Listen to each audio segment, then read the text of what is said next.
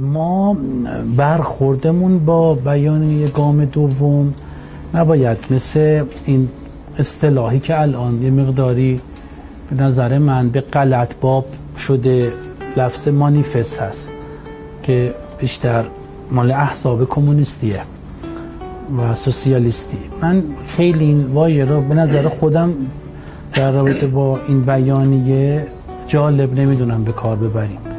و چون این بیانیه میشه مانیفست از اونورم رهبری هم میشه مثل رهبری حزب کمونیست و از اونورم خب دیگه اصلا نمیشه حرف زد.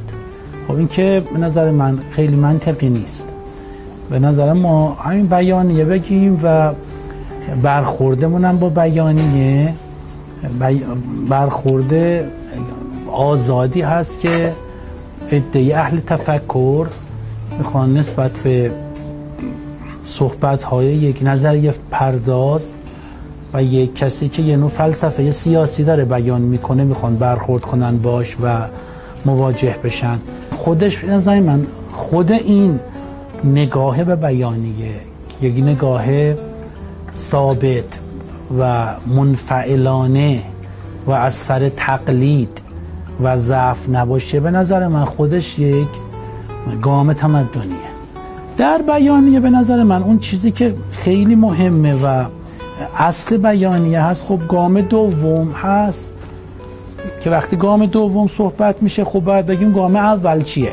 گام اول ببینین یک اینجا یک دو, دو تا مفهوم هست در گام اول و گام دوم. گام اول جمعبندی افتخار آمیز گذشته است.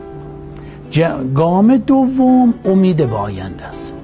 حالا این در مقابل چیه؟ در مقابل دقیقا خط اصلی تبلیغی که دنیای استکباری و کسانی که در داخل هستند دنبال می‌کنن. یعنی ضعف نشون دادن ضعف انقلاب در چهل سال گذشته و یأس نسبت به آینده. مسلما انقلابی که چهل سالش هست شما نمی‌تونین حالا از نظر قوت و جا انداختن برخی مفاهیم با چهار سال سال تمدن غرب ما مقایسه کنیم. هرچند در یه جاهایی هم قابل مقایسه هست و جلوتر هم هست. اما جا انداختن برخی از ادبیات ها مفاهیم و منازل انقلاب باز احتیاج به کار بیشتر داره و این انقلاب از یک جهت پیش گفت یه انقلاب جوانه و تمدنی هم که تمدن ها معمولا بعد از انقلاب های جوان ساخته نمیشن. ما دوره مقام معظم رهبری یعنی این سی سال دوره تثبیت بوده و دوره تمدن دوره امام دوره تاسیس بوده و دوره تثبیت دوره رهبری دوره تثبیت و تمدنه. طبیعتا این خودش خیلی مهمه. روح این بیانیه روح امیده. و در کنار این وقتی ما نگاه می‌کنیم از امید صحبت می‌کنیم دقت کنین یک زنجیره از مفاهیم شما در تمدن نوین باید داشته باشین. اونا چیه؟ استقلاله اراده است ابتکاره نیروی پیشبرنده است شخصیت ملیه نقشه راه ایمان به حرکت و نتیجه رسیدن به نتیجه رسیدن مطلوب هاست. این رو وقتی نگاه می‌کنین همش تو بیانیه وجود داره. یعنی تمدن نوین اسلامی با این زنجیره مفاهیم دیده میشه.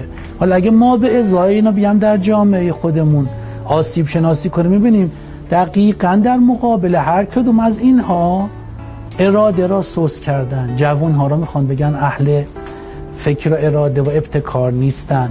استقلال را مدام در جنبه های اقتصادی سیاسی و فرهنگی خدچه بهش وارد می‌کنن. نیروی پیش برنده انقلاب که البته جوان ها هستند را می‌خوان خیلی یک نیروی پس رونده جلوه بدن.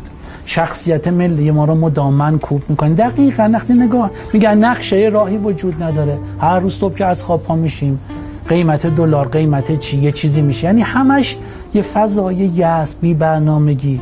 که در بیان یه نگاه می‌کنیم نه.